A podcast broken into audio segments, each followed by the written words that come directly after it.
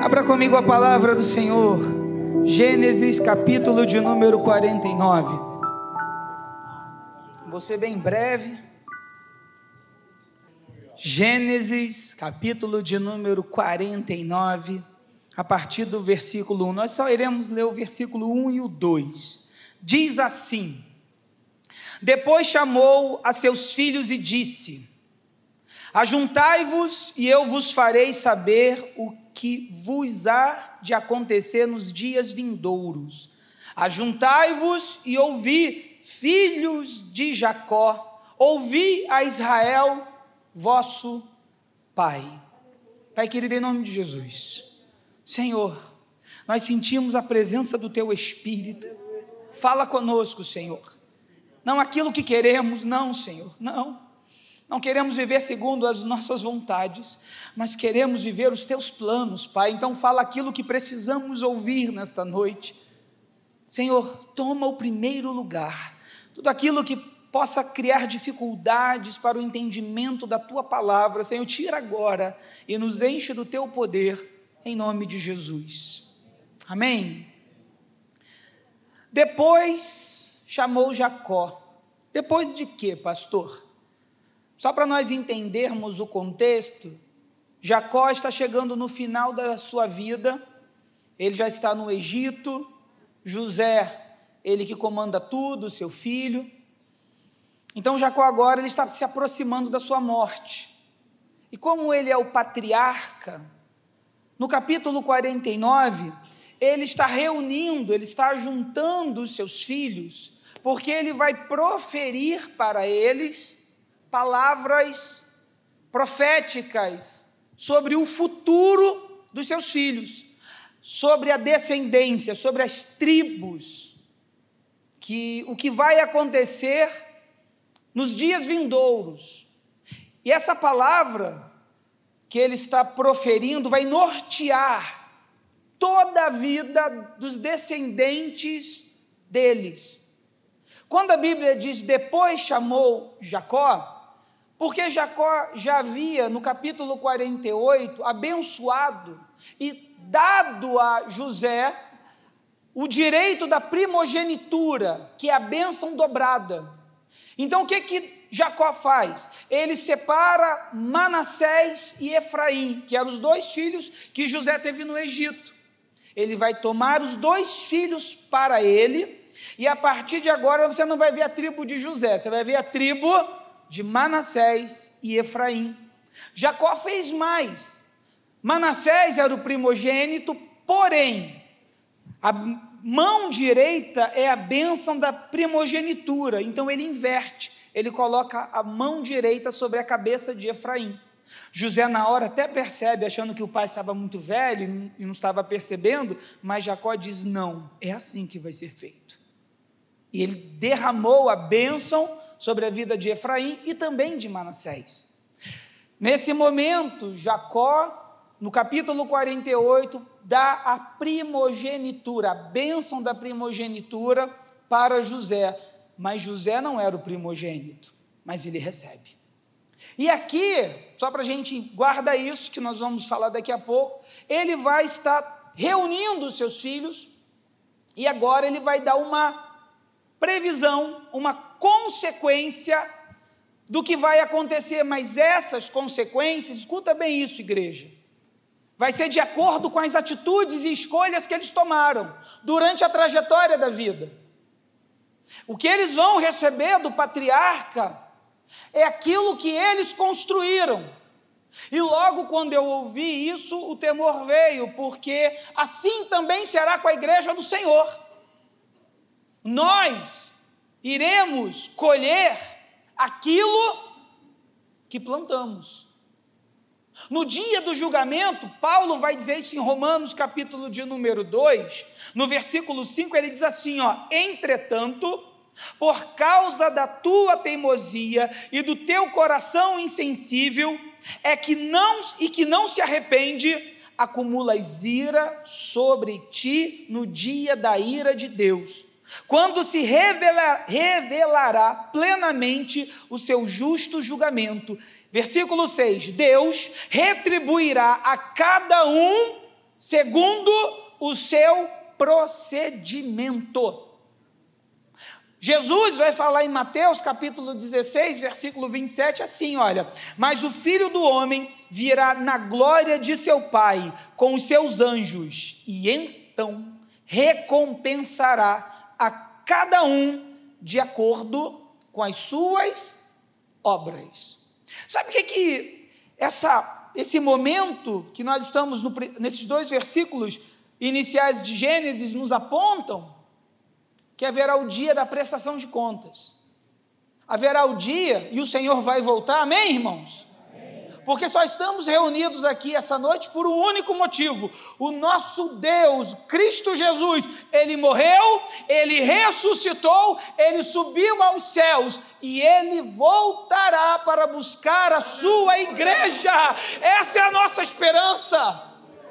E Paulo diz: se esperarmos as bênçãos de Deus somente nessa vida, somos os mais desprezíveis dos homens. Deus ele irá voltar e as consequências das nossas atitudes e escolhas estão sendo anotadas. Salmo 139 diz isso. Quando diz o salmista: Todos os meus dias foram escritos no teu livro, antes mesmo que ele viesse a existir. As minhas atitudes, os meus atos, eles estão sendo percebidos, as minhas escolhas, elas estão sendo percebidas. Irmãos, Deus é soberano. Deus é soberano. Você sabe, para ficar mais prático, para trazer para o nosso senso comum, o que, que é o senso comum? É aquilo que a gente aprende dentro da nossa cultura. Nós entendemos o que é consequências, sabe por quê? Tem aqueles ditos populares, né, adágios populares que diz: Deus ajuda a quem cedo madruga, não é assim que nós aprendemos? Acorda de manhã e Deus vai te ajudar. É uma consequência. Quem anda com porcos? Nós entendemos, irmãos, pelo senso comum, quais são as consequências. Eu me lembro, né, quando eu tomava uma coça, minha mãe brigava, às vezes minha avó falava assim: se tu não aprender comigo, a vida vai te ensinar. Olha aí, gente. Falei, Jesus. Até mesmo nós, com todas as nossas simplicidades, nós temos as previsões. Às vezes a gente escuta assim, fulano, ó, teu filho está andando com umas pessoas esquisitas. O que, que ela está dizendo? Esse menino está andando com esse povo aí, ó. Ou então aquela coisa assim, você está mimando demais esse menino, essa menina. O que, que a pessoa está querendo dizer? Você está estragando ele. Você não está ensinando o seu filho a conquistar, a dar valor às conquistas.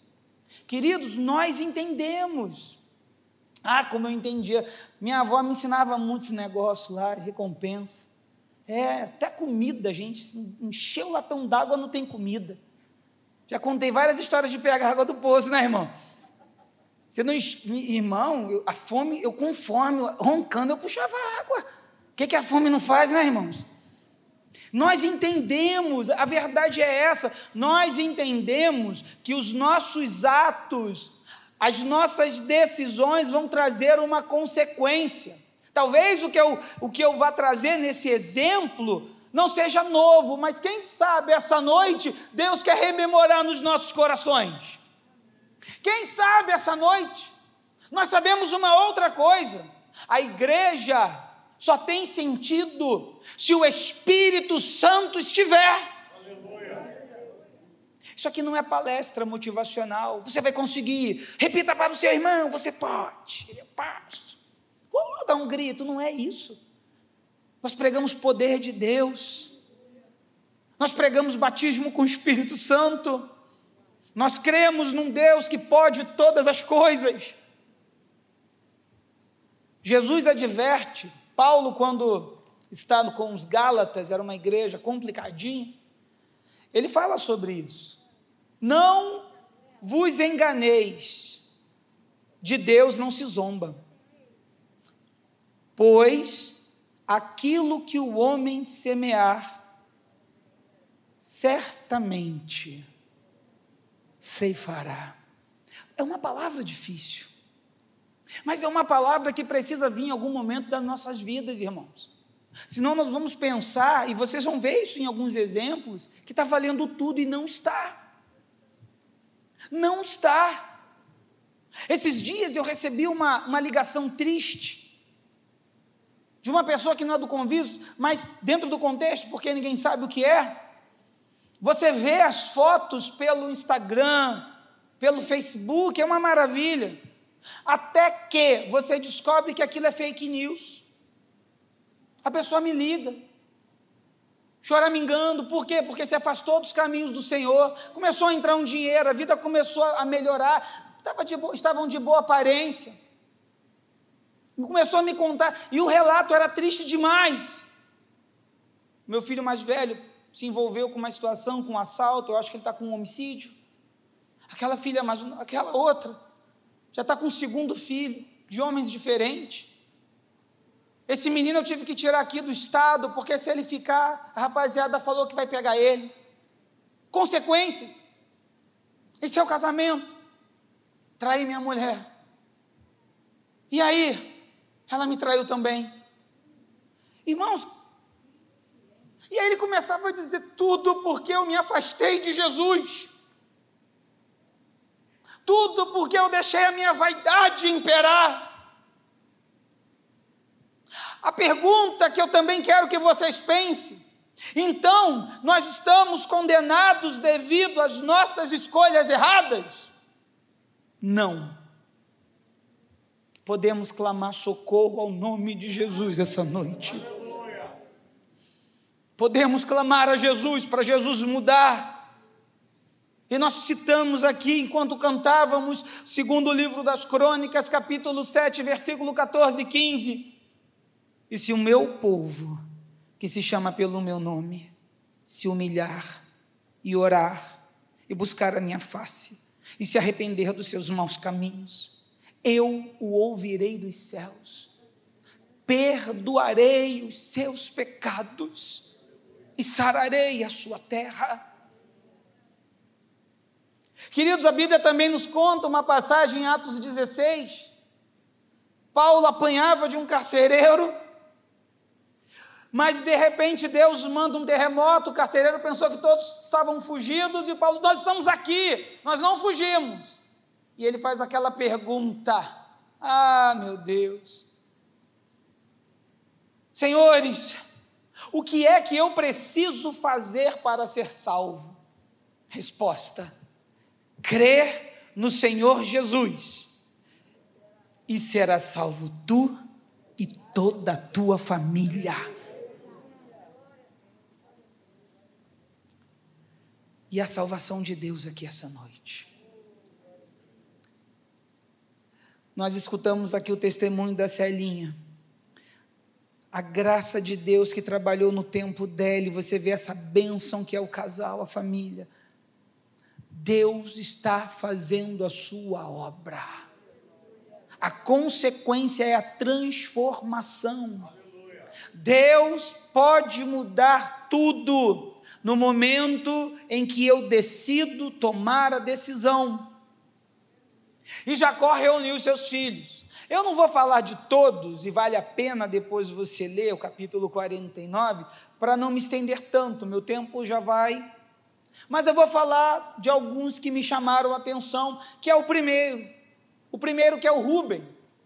O Rubem é o primogênito. E quando no versículo 3 do capítulo 49 Jacó começa a falar, eu imagino que ele ficou todo animado, porque ele reuniu: ajuntai-vos, filhos, ajuntai-vos todos aqui, papai vai proferir o que vocês irão receber, segundo aquilo que vocês construíram, as decisões que vocês tomaram, as obras das tuas mãos. E ele diz assim: olha, no versículo 3: Rubem, tu és meu primogênito minha força e as primícias do meu vigor, o mais excelente em altivez e o mais excelente em poder. Meu Deus. Rubem deve ter ficado como? Sou eu mesmo, pai. Descrição correta. Lindo até. Acho que Rubem começou a cantar lindo, lindo, lindo é.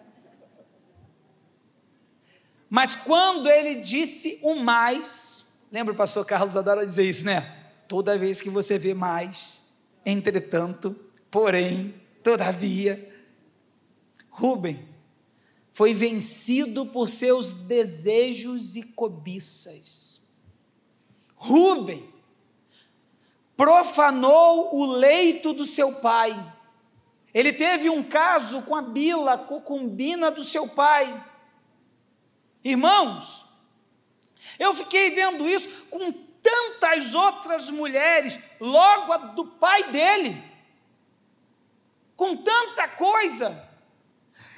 Nós temos uma orientação, às vezes nós fazemos uma, uma observação equivocada.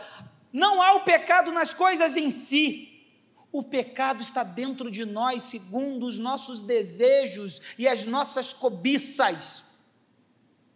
Não é aquela pessoa, ah, aquela pessoa B ou C, que é. Ah, não, está dentro de nós. Rubem se deixou vencer pelos seus desejos. Eu me lembro da passagem de Gênesis 4, 7, quando Deus está alertando Caim: se procederes bem, não é certo que serás aceito? Entretanto, se assim não fizeres, sabe que o pecado espreita a tua porta e deseja destruir-te. Cabe a ti vencê-lo. Sabe o que a Bíblia está nos avisando? Que dentro de nós algo que luta contra a lei de Deus. Dentro de nós há desejos que às vezes nós não falamos, mas temos. E Rubens colocou isso para fora. E por causa da sua escolha, ele perde a primogenitura. Irmãos, presta atenção: o homem tinha qualidades, o homem tinha, era, era bonito, era forte, era. Quando você lê a história de Rubens, você vê assim, gente, é um homem bom, mas não tomava as atitudes certas. Me lembro até do que Deus falou para Davi, quando Davi teve um relacionamento com Betseba, a esposa de Urias. Deus disse assim: Davi, eu te dei o palácio e as mulheres do Senhor, eu te dei a casa de Israel e de Judá. E se isso não fosse suficiente, Davi, eu te daria mais. Mas não precisava você pecar. Não precisava você desejar o que não era teu. Sabe o que está enfraquecendo a igreja? Não é o mundo, é a igreja por dentro que não está vigiando. O problema não está lá fora, o problema não estão nas ideologias que estão ensinando, o problema é que a igreja precisa avivar, a igreja precisa buscar a presença de Jesus, a igreja precisa de conserto. Nós estamos culpando o mundo, ah, porque agora eles querem pregar para criança, irmãos. Quando a igreja se encher do poder do Espírito Santo, aí não há quem segure a igreja. O problema é que a igreja está recuando. Vocês sabem, eu sou muito animado, você sabe disso, né, irmãos? Eu gosto de cantar, eu gosto, eu gosto. Mas você tem que se encher do Espírito Santo. A igreja precisa se encher do Espírito Santo. Que coisa triste é ver Rubem, e, eu, e na minha caminhada, quantas pessoas que eu vi que tinha tanto talento se perdendo. Por quê? Porque não busca orientação de Deus. Sabe o que, que me deixa triste aqui? Quando Jacó sabia que o filho fez, ele só não fez nada. Jacó sabia. Rubem estava pecando, escuta, igreja, e achando que estava tudo, ó, só no sapatinho. Só no sapatinho. Oh, ninguém está vendo. ninguém está vendo. Deus sabia. E por que Deus não fez nada? É o que Ele está fazendo hoje, Ele está te dando oportunidade para você se consertar, para você mudar a sua vida. Quem sabe essa noite Deus não está falando para alguém, muda a sua trajetória, larga isso e pede socorro a mim, que eu vou te ajudar, aleluias. Louvado seja o nome do Senhor. Ele vai se voltar agora para Simeão e Levi, Gênesis 49, 5 ele vai dizer: Simeão e Levi são irmãos, as suas espadas são instrumentos de violência. Você sabe o que eles fizeram? Vocês lembram do caso da Dinada, irmã deles? De Siquém? Que quando Siquém fez aquela bobagem de ter abusado da moça, o pai dele foi lá tentar consertar, ajeitar tudo. E aí eu quero casar, meu filho, ele fez essa bobagem, mas ele quer consertar, ele quer casar com a tua filha, vamos ajeitar esse negócio. Mas Simeão e Levi, o que, que eles fizeram?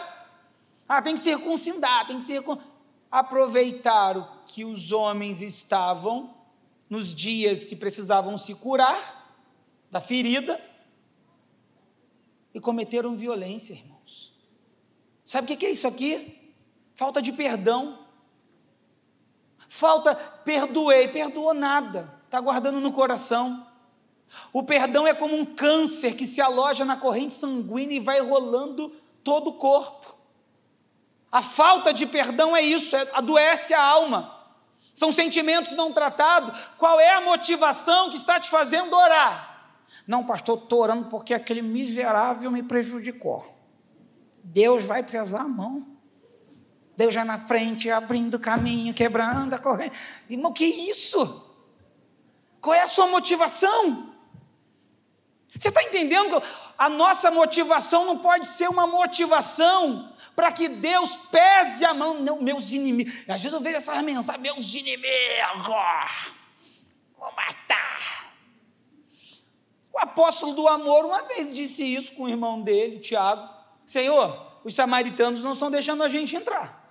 O Senhor quer que a gente ore para cair fogo dos céus e matar os miserentos? Aí Jesus, vem cá, que espírito, que espírito vocês são? O filho do homem, ele veio para dar vida. Ele não veio para matar. Irmãos, cuidado que esse sentimento que fizeram com você está consumindo você. Eu sei que o mal não foi você que fez, mas ele brotou algo em você que agora você não consegue perdoar. E isso vai te afastando da bênção de Deus, vai contaminando as suas orações. Por quê? Porque não perdoa, porque não trata.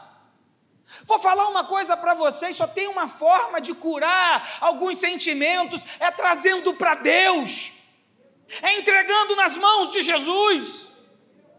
Tem coisas, irmãos, que só o Espírito Santo vai curar na sua vida. Não tem lógica te dizer, mas ele cura. E olha a sentença. Ah, pai, mas eu estava defendendo a minha irmã. Ele agarrou minha irmã, ele violentou a minha irmã, mas não era isso que você tinha que fazer. Não era isso. Deus, cuidado Cuidado com aquilo que você chama de justiça. Jeremias 17,9 diz que enganoso é o coração, mais do que todas as coisas. O coração é desesperadamente corrupto. Quem o conhecerá? Quantas vezes o seu coração te enganou? Quantas vezes? Quantas vezes, irmãos? A Bíblia diz que Deus sonda corações. Às vezes a gente se empolga por as escolhas feitas por causa do coração geram consequências. Escolhas feitas por causa do coração. Aí você colhe. Irmãos, o inimigo não, o inimigo não está brincando de ser inimigo. O inimigo está seduzindo muitas pessoas. Ah, pastor, é ele. Ah, pastor, é ela. Não, pastor, nós vamos casar em 2027. É, mas já está comemorando a lua de mel? Coração enganoso. Não, pastor, irmãos, cuidado. Ah, pastor, tem um vizinho lá, aquele, a Malequita. Aquele amalequita bota uma música pra, na hora que eu vou orar, pastor. Dum, dum, dum, dum, pum, pum, pum, tá, tá, tá. Ora, irmãos, eu, eu fui, eu cheguei muito cedo, aí minha esposa começou a dar uma volta, né, pelo bairro. Olha o que eu vi de barzinho aqui. Que eu vi de barzinho. Só passei, aí vem o desespero, hum, na música, machucando o coração. Gente, tinha um ali atrás. E o povo é animado. E você pensa que eles ficam no sapatinho? Quando toca chão, chão, chão, chão, chão? Coração enganoso. Eles pensam que isso é felicidade. Quando a verdade de Deus. Você não viu a Celinha dizendo? Ela achava que a verdade dela era beber socialmente. Ah, não tem problema. Mas um dia, quando a gra... é graça revelada, deixa eu te falar uma coisa: quando a luz de Deus brilha, nós temos como decidir o certo. E essa noite, se a luz de Deus está brilhando sobre a sua vida, faça a escolha segundo o coração de Deus. Tenha, se começa a se nortear pela palavra de Deus. Esse relacionamento não é bom, termina com ele. Quando eu digo aqui, é aquilo que está começando, tá? Você casou, minha filha? Casei, pastor. Minha mãe bem que me avisou. Lembra aquele negócio de quem Deus ajuda quem cedo madruga? Eu casei com seu madruga. Deus tem poder para transformar. Eu me lembro que numa trajetória, 22 anos da minha vida, eu falei para uma moça: não larga teu marido, não. Não, eu nem pastor era. Sabe, eu estava naquele dia do Camancho Keb, eu estava animado, eita. Que de vez em quando eu gosto, eu gosto de subir assim umas ladeiras, viu, irmão? De vez em quando eu gosto, viu, irmão? Às vezes eu lembro, eu e a diaconisa Regina, irmão, diaconisa Regina, vou contar. Ela estava fazendo, era aqui meu rádio, estava fazendo radioterapia, falei, vamos para o monte. Irmãos, o monte não era íngreme não, aquilo era paredão. É não era? Eu acho que aqui meu saiu todinho, que suava. Falei, Jesus, acho que quando chegar lá em cima, só vai, ter, vai ser fácil para Jesus, né? Ô, minha filha chegou aqui, vem, paf, pode subir. Eu acho que ela nem sabe como é que ela desceu, ela flutuou do monte, pousou. Mas Deus é bom, né? Olha como é que eu estou ficando velho. Falei isso, até esqueci por que eu estou falando isso quero contar a vida dos outros, né? quero denunciar os outros. Enganoso é o coração, irmãos. Cuidado, cuidado com as suas escolhas. Mas se você casou, Deus tem poder de consertar o seu casamento. Eu falei para aquela irmã: não larga, não. Sabe por quê? Porque isso é armadilha de Satanás. Olha as consequências, o diabo quer entrar na tua vida. O diabo quer destruir a tua família, sabe por quê? Porque ele vai pegando um por um depois. Eu estou terminando o ano que vem a psicologia, amém? Estou bem, viu, irmão? CR está alto. Glória a Deus.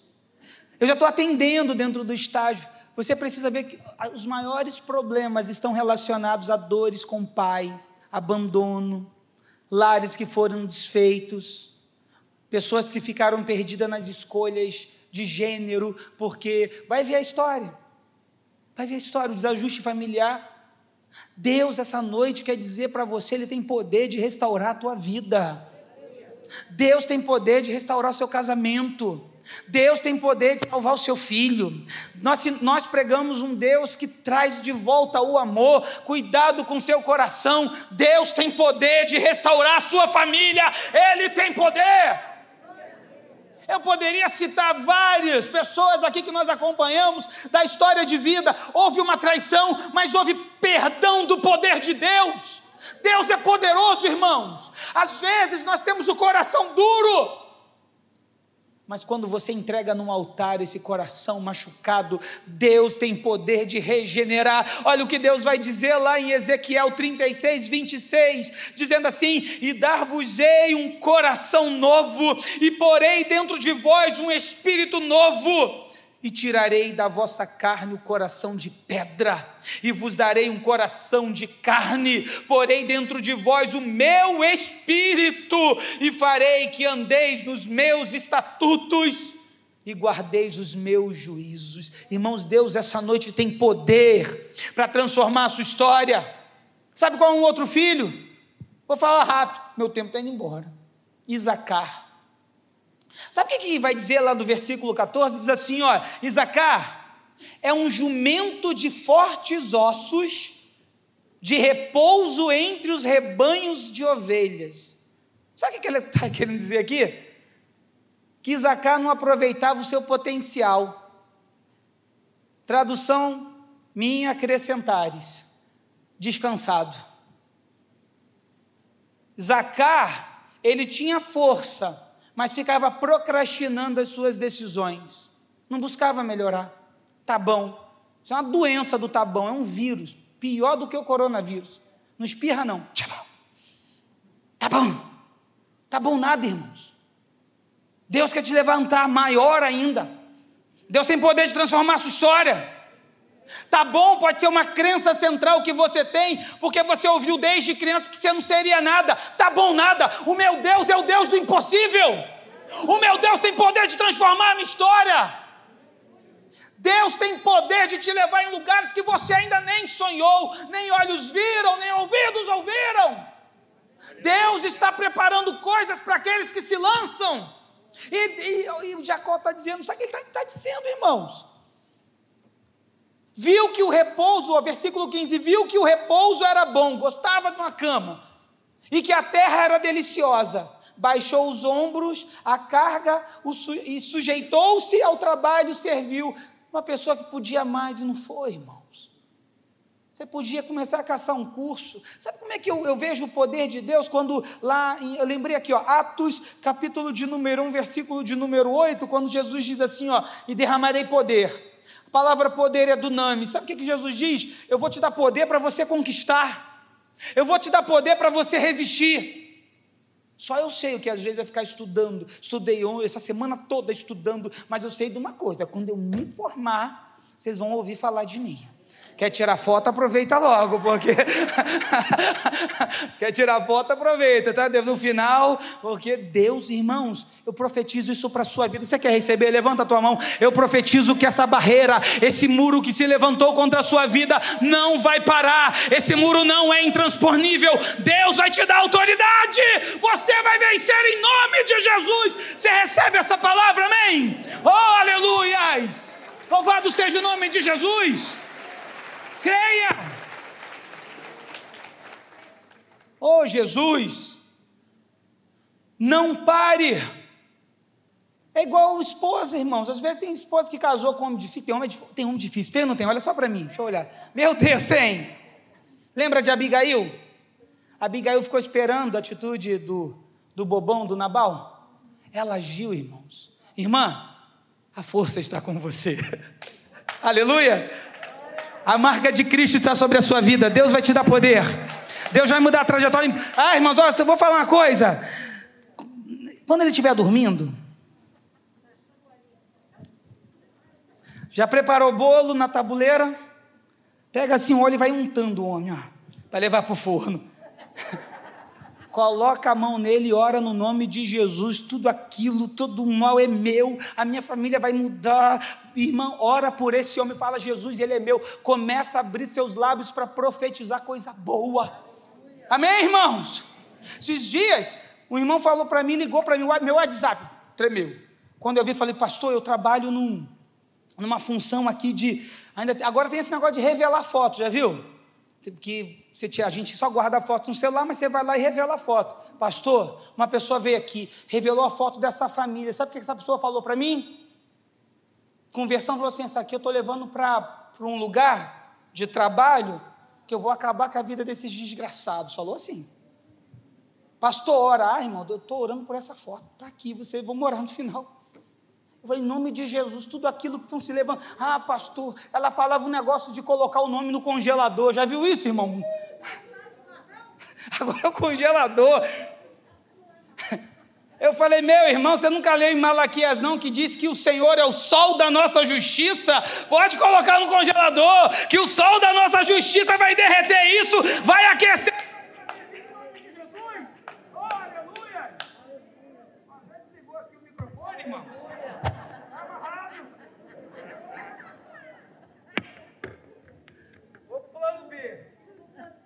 Glória, voltei. Amém, igreja? Falei para ele, vamos orar, irmão. Jesus tem poder. Sabe o que, que ele diz de Dan? Ai, mas isso aqui, eu, ó, o tempo vou me dar. Você me dá cinco minutinhos? Ele fala para Dan assim: Dan, você será serpente junto ao caminho, uma víbora junto à vereda que morde os talões do cavalo e faz o seu cavaleiro cair. Eita!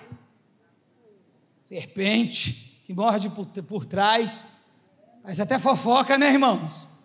Já sofreu fofoca? Olha só para mim. Pisca se você já sofreu.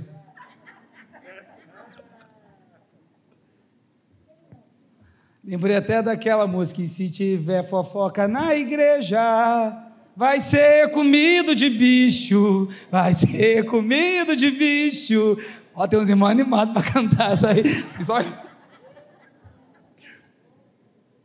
Deus está dizendo assim, irmãos, isso é profecia que se, se nós não vigiarmos às vezes. E outra coisa, eu vou falar uma coisa para você. Às vezes não é só uma fofoca, não. Eu quero também trazer um alerta para nós pensarmos. Irmãos, para de perder tempo com essa gente que só dá problema e olha para a sua família. Tem gente, às vezes, que acha que você é psicólogo e você não é.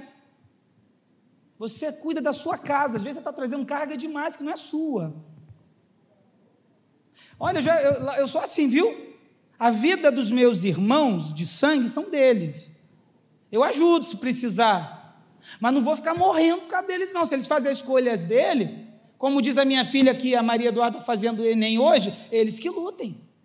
Eu estou orando por eles. Agora você está trazendo problema para dentro da tua casa? Ah, amor, vamos dar uns beijinhos hoje? Não posso. Por quê? Porque eu estou chateada. Com quem? O que, que eu fiz? Não, você nada. E as crianças nada. Com quem? Com meu irmão. Falei, ah, meu irmão, vou lá pegar ele. Ô, Dan, chega aí. Dan, dan, dan, dan. Irmãos, uma outra coisa, último para me encerrar. Que Desculpa, isso? É, foi tu? Estou de olho em você agora, hein, rapaz. O último para me encerrar, irmãos. Ele fala de Judá. Olha o que, que ele diz para Judá. Eu acho lindo isso. Judá, teus irmãos te louvarão a tua mão estará sobre a serviço dos teus inimigos. Os filhos do teu pai, está falando de Judá, do teu pai se inclinarão a ti. Gênesis 49, 8. Mas peraí, isso não foi o que era José? Não era José que iriam se inclinar para ele? Não, agora falando de Judá. Ju, José, lembra, recebeu a bênção da primogenitura, porção dobrada. Mas olha o que, mas que, que Judá fez. Irmãos, quando você vai vendo a história de Judá, Judá cometeu alguns erros. Cometeu muitos erros.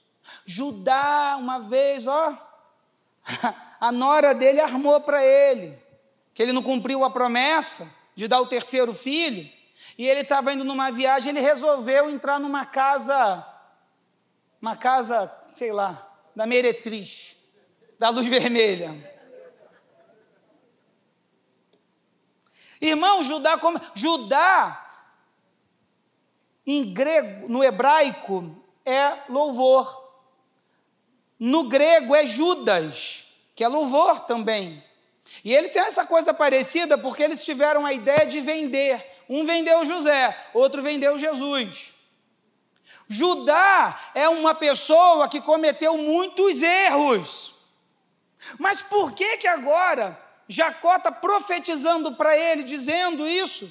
Diz no versículo 8: Judá, Judá é um leãozinho. Judá, o cetro não se arredará de ti. Sabe por quê, irmão? Porque ele se arrependeu dos seus erros. Judá, ele teve um arrependimento sincero e Deus não resiste a um coração contrito.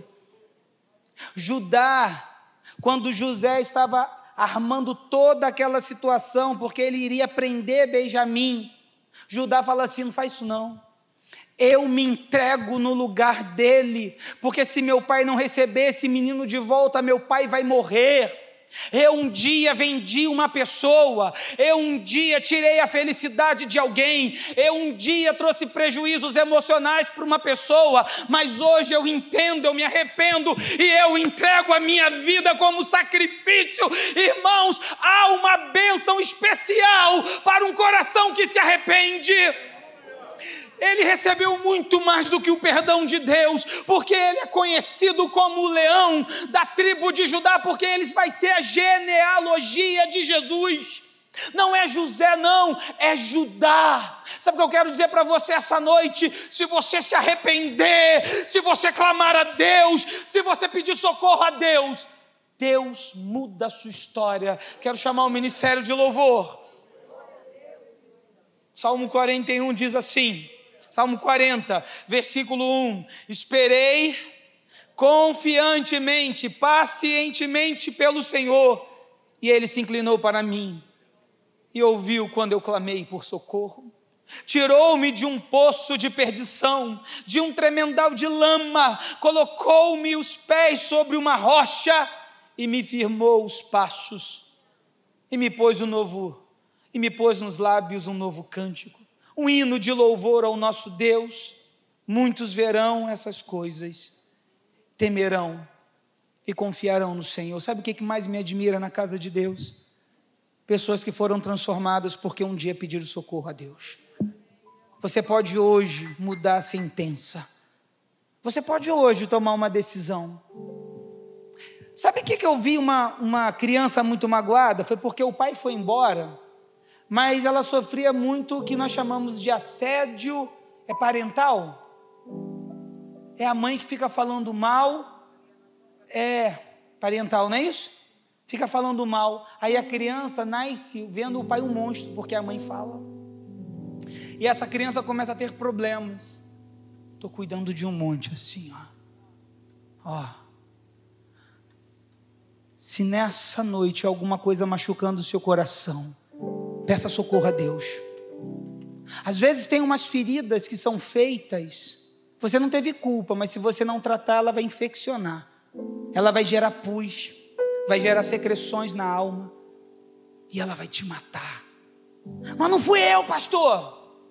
Mas o mal está se instalando em você e essa noite Deus tem poder de curar.